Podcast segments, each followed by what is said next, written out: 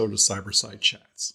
Today, businesses across the globe are dealing with the COVID 19 pandemic, and these first few episodes focus on what business leaders, owners, and CEOs can do to not just survive, but thrive amid crisis. In this episode of Cyberside Chat, I sit down with Malik Khan, CEO of PointClick Technologies, and one of my closest friends. We discuss the importance of giving back during difficult times and how competitors can come together for mutual benefit through co-opetition. I'm your host, Jess Coburn, CEO of managed cloud IT and cybersecurity company Applied Innovations. So sit back, relax, and let's chat.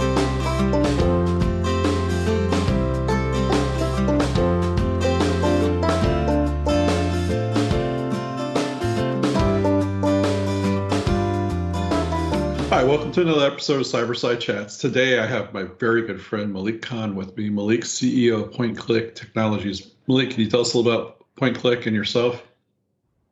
Um, so PointClick is a managed services provider focused on cloud services. So you know everything we do is all managed cloud, um, whether we're managing infrastructure in our data centers in Raleigh, or um, in our primary choice of cloud hyperscaler, which is Azure. So you know we provide cybersecurity, making sure customers have backup and disaster recovery, 24/7 um, support of the applications, making sure they're performing. So this is our primary um, business model today. And not only that, helping customers move infrastructure from on premises to the cloud, um, and then making sure that they're not compromising any of their, you know, security, their customer service, and just feeling like you know they own the data that's sitting in the cloud. So we try to bridge that gap of making sure that the customer is in a very stable environment in the cloud, but then they're also working with a very stable partner that knows how to manage the information and keep them um, up and running. Thanks, Malik. I appreciate the introduction. So, one thing uh, some people will know, if they know me and you, is they'll know that we're good friends and we have been the best of friends for almost a decade now, if not more than. And uh, a lot of people say, gee, Jess, you run a managed cloud IT and cybersecurity company, and Malik runs a managed cloud IT and cybersecurity company. Aren't you guys co-op? Aren't you guys um, competition? And we like to refer to it as co-opetition, correct? Absolutely because Absolutely. we find we find we find that we i mean we've helped each other tremendously over these last number of years. Yeah i, I think it's been you know I, I, was telling my wife like you know i wonder where my business would be had i not meet jess um, just because at the time you were a much bigger company. I was you know tiny i'm still tiny. Um, but i learned so much from from you the way you operate your business. Um, older approaches were a little bit different. So I was able to learn how to take some of the things you were doing and adapt it into mine. And then you also learn some of the ways that we were using certain tool sets and certain practices that you were also able to incorporate in your business. So, you know, it, it, it kind of at a point became where we're not competing with each other, but we're trying to actually help accelerate and grow our businesses um, as much as we can by sharing the information and the knowledge base that we have within the industry. Yeah, Malik, I don't think you give yourself enough credit. I've learned just as much, if not more, from you as you've taken from me. I assure you that. So, but I appreciate that. Um, which is an interesting topic on kind of why I wanted to start with it. Right now, a lot of businesses are flipped upside down. They don't know which way to go. And you know, traditionally in business, when you have when you have competition, it's you or them and only one man can win right? It's that that fight i'm going to be number one i'm going to be number one. There's only room for me. Do you think uh, this concept of co-opetition would be useful for these businesses and based on what's going on in the industry today? Or not in the economy today? Yeah um, absolutely. Um, i think every business is unique.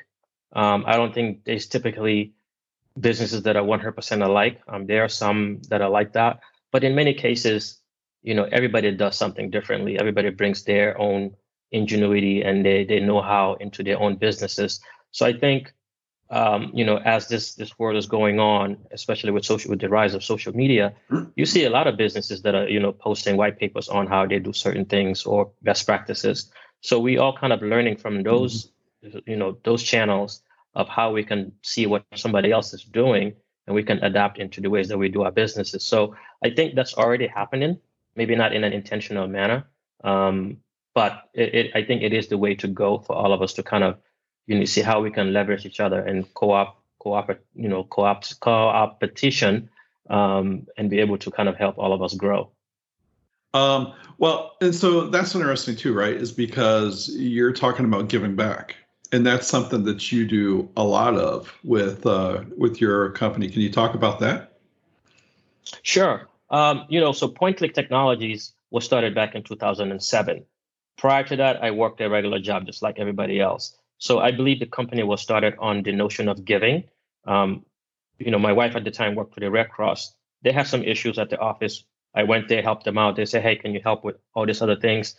So looking at helping them and then keeping a job just didn't mesh. So I decided to quit my job and help a, a an organization that needed it. So giving my knowledge, my know-how, and my skills, um, I was able to start PointClick Technologies, and that never changed. So we still continue to do that with a lot of our customers.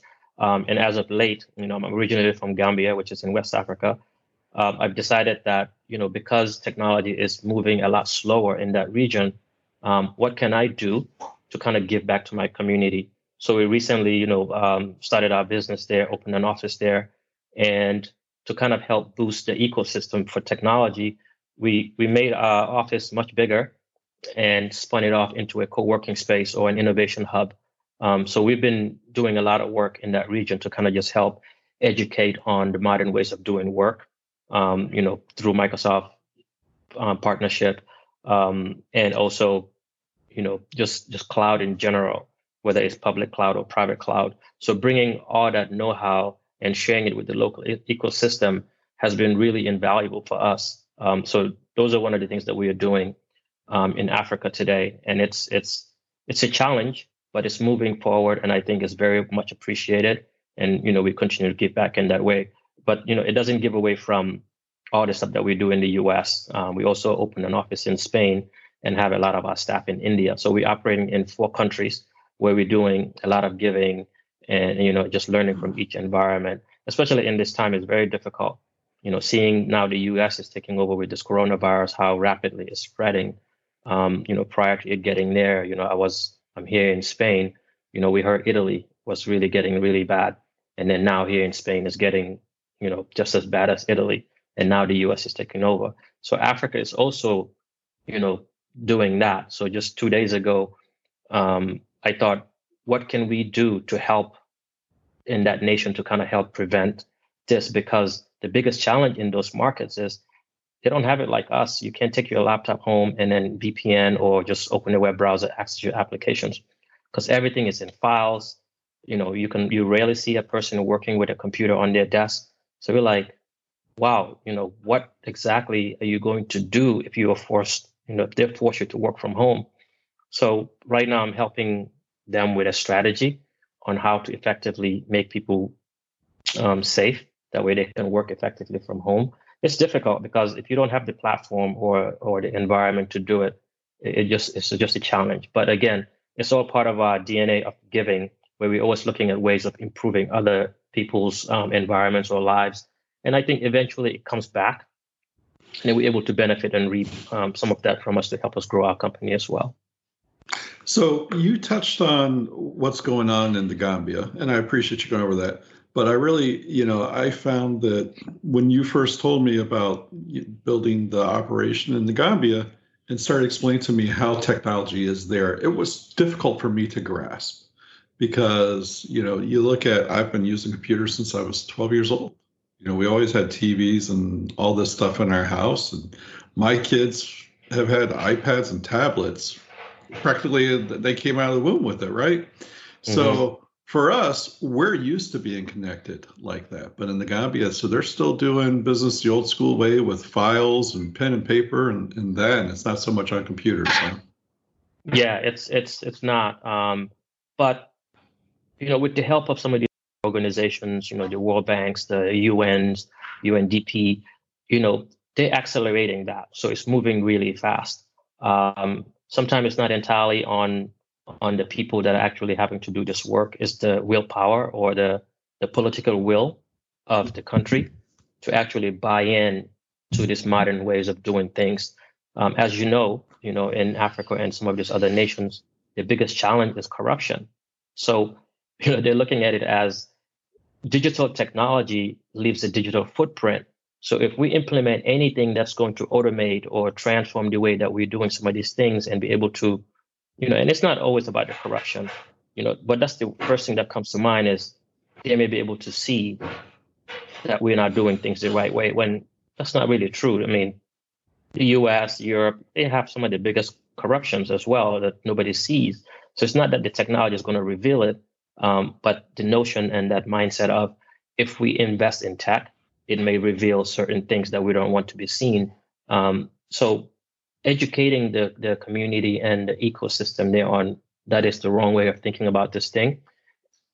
Using technology is really to make it efficient so you can operate, you know, do more with less and all these things. So these are some of the things that we we trying to communicate by doing events, webinars, seminars, and all these things. And I, think it's working, um, and that process is going very well so far. Great. How's uh, how's COVID nineteen been for Point Click? Um, so you know when it when it first started, you know, as we all knew, it started in China. We all kind of just thought, oh, okay, this is this is nothing. Then it started, you know, hitting. Um, you know, so up up until three weeks ago, we were in Nice, France, with my family. We didn't think nothing of it. So, you know, people were just going on about their business. So we're like, but so now we really started to see this impact everybody. So, you know, Spain went on lockdown. So I'm like, wow, okay. And then some parts of the US started to go on lockdown. So these are, we operate out of four countries. So, I mean, as of right now, every country we operate in, we are having to work from home. But luckily, we've been working from remote for a very long time, many years. So it's not a big deal. But for companies that we support that are not set up for that type of um, access, it's been a challenge for them. Um, for us, luckily, about 90% of our customers were already in the cloud because when we go into a customer, that's the first thing we look at. Work from anywhere, from any time, anytime, from any device. So a lot of them were already on O365, or we've already migrated your on-premises servers onto the cloud. Um, you know, PBX on local systems, moving that from that to a to a local data center, or you know, recently we've been doing a lot of Microsoft Teams calling migration prior to that, we were doing a lot of RingCentrals. So it hasn't really hit us hard yet because we kind of felt like we were prepared. We prepared our customers well for that. Um, but for those that still had file servers on, they're kind of you know seeing the pain a little bit, and you know trying to access files over VPN send connection is a little bit you know. Um, but it's not that many that we have that are that are like that. Um, aside from that, it's it's I, I think it hasn't been that impactful yet. But I think starting next month, it will we'll start to see the pain because if our customers suffer, we will begin to um, to suffer as well. Absolutely. It's time to start preparing for that and for helping them with that. You know, it's interesting, Malik, and I was smiling as you were talking about that because it shows that you and I, we communicate all the time. I mean, we talk daily practically and uh, sometimes multiple times a day. And what's interesting is that we have the same approach with our customers. When we go into a new customer, if it's a whether it's a customer that wants to move to the cloud or it's a customer that says, "Hey, we want you to come in and take over our IT and help us beef up our cybersecurity," the first thing we do is look at what you have on prem that we can move off prem. In Florida, it makes a lot of sense because they think hurricanes. Yeah, we need to do that, but it just makes sense when this happens. And people always think that, you know, hurricanes are a southeast problem and snowstorms are, are a northwest problem. Fact of the matter is, it could be anything, and it's going to affect anyone. We saw that with with Hurricane Sandy when it took out, you know, the New England. These guys were just crushed because they weren't prepared and they weren't accustomed to that, and it really hurt them. Um, hopefully, the education they had from that will help them with this as they address for this. Although I was in Publix yesterday, the shop, the grocery store, there's no paper products to be found, man. So I think people are still kind of overreacting in some ways. Right. They also they also need to stop throwing their their used gloves in the in the parking lot and littering those all over the place. It's disgusting. They just yeah, need to take them and put them in a garbage bag and throw them away when they get home.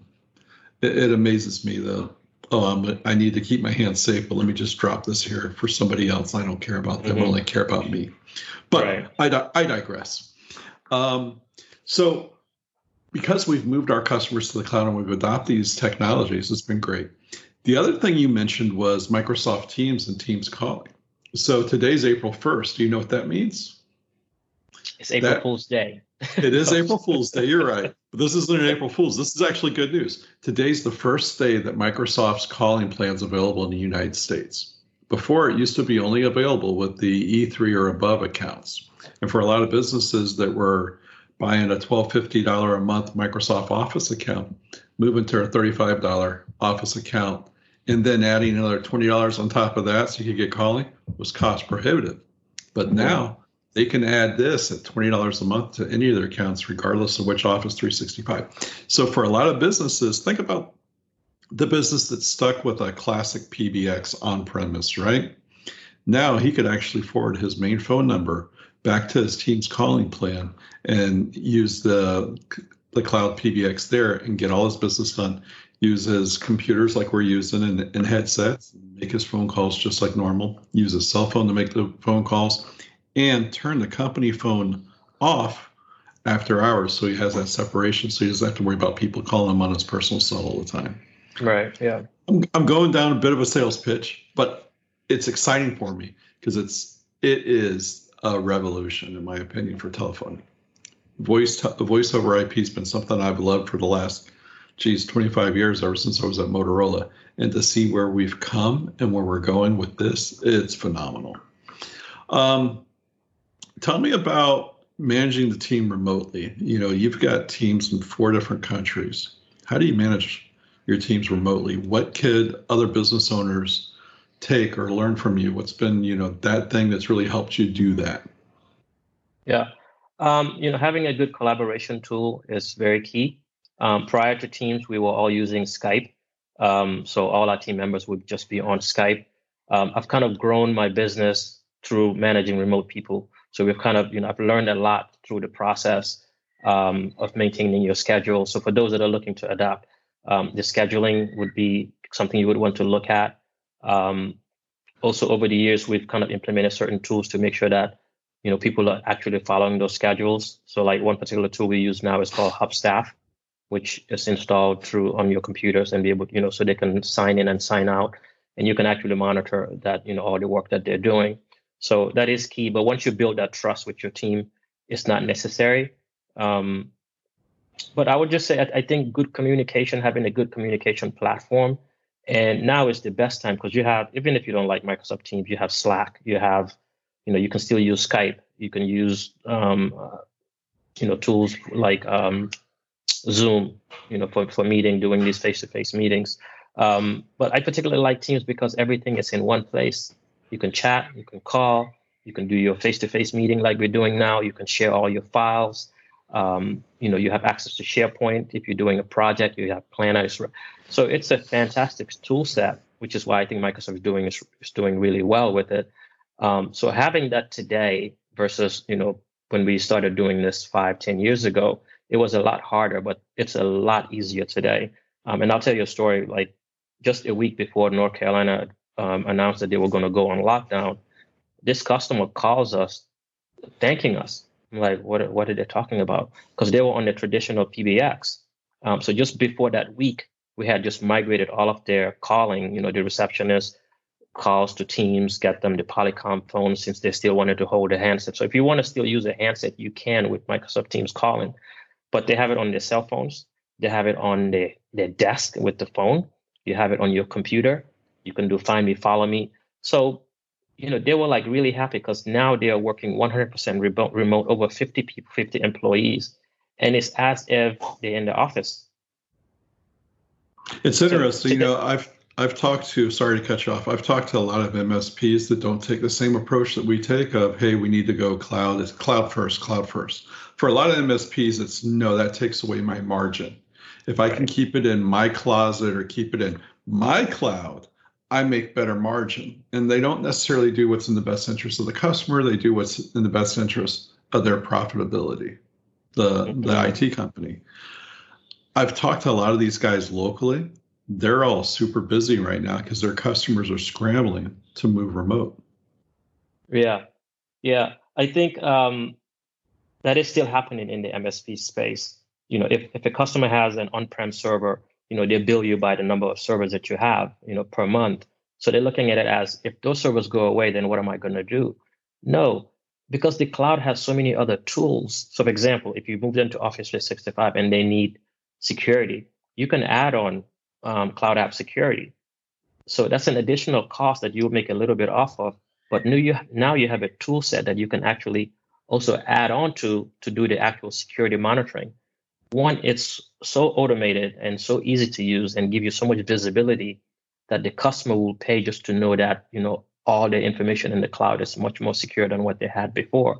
And you as an MSP can add on to that, increasing your margins. You don't have to manage any devices. You don't have to software upgrades or anything like that.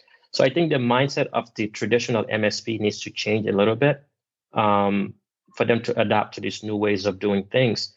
And this is the reason why companies like us are taking business away from them because they're not thinking like that. You know, so we we try to think for the customer of five, ten years ahead, not what is today. And when you can show the customer that roadmap, you know, you'll win the business any day of the week. Yeah. Now, a lot of businesses are probably paralyzed right now. They're looking at their business going, oh my God, my sales funnel's dead. I, I can't make any phone calls. I can't send my sales guys out. My entire team's dispersed working from home. My company's paralyzed until this blows over. But that's not necessarily the case. They could be doing other things. What's some of the things that Point Click's doing right now that's that keeps them from being paralyzed and that other businesses could do? Yeah. Um, you know, I think I was just thinking about this the other day. Like, they're just certain businesses. Let's say you're a restaurant, and the only way you make money is by serving food. If people are not coming into that door, you know, I'm sorry, you can't you can't really do too much.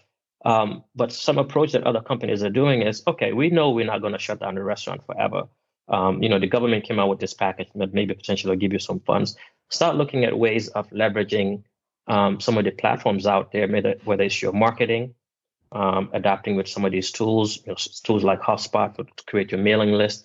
So there's a lot that they can do. Maybe it's not financially transactional for you, for you to receive income, but it's it's you know for example the, the example i used is the stock market is is down so stocks are really cheap so this is the time that you invest in yourself so you look at yourself as a stock that's really cheap that's beaten down and then you reap those benefits later on um, so I, I think this is the message that we all you know this morning i posted on twitter that when god wants to send you a gift he wraps it up in a problem so we should all look at this coronavirus as a gift and try to uncover the opportunities within it.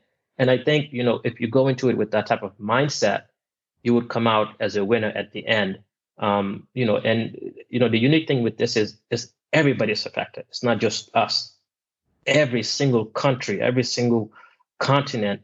So it's not like you isolate it and saying, oh, this is only happening in the US or in Europe. It's a common thing that we're all kind of going through. So your mindset and the way you really approach it is going to be what really you know sets you apart and keeps you going but yeah it is tough some businesses there's not really much they can do other than maybe enhance their business see where the loopholes are um, talk to some of these it people hey how can how can i leverage technology um, to to you know make my business go global or whatever it is. So there's there are things that they could do um, but unfortunately for some people if you're thinking about ways to bring money in um, that may that may not be possible until you can actually you know reopen your business back up. But now's a great time to look at your business and work on your business as opposed to in your business.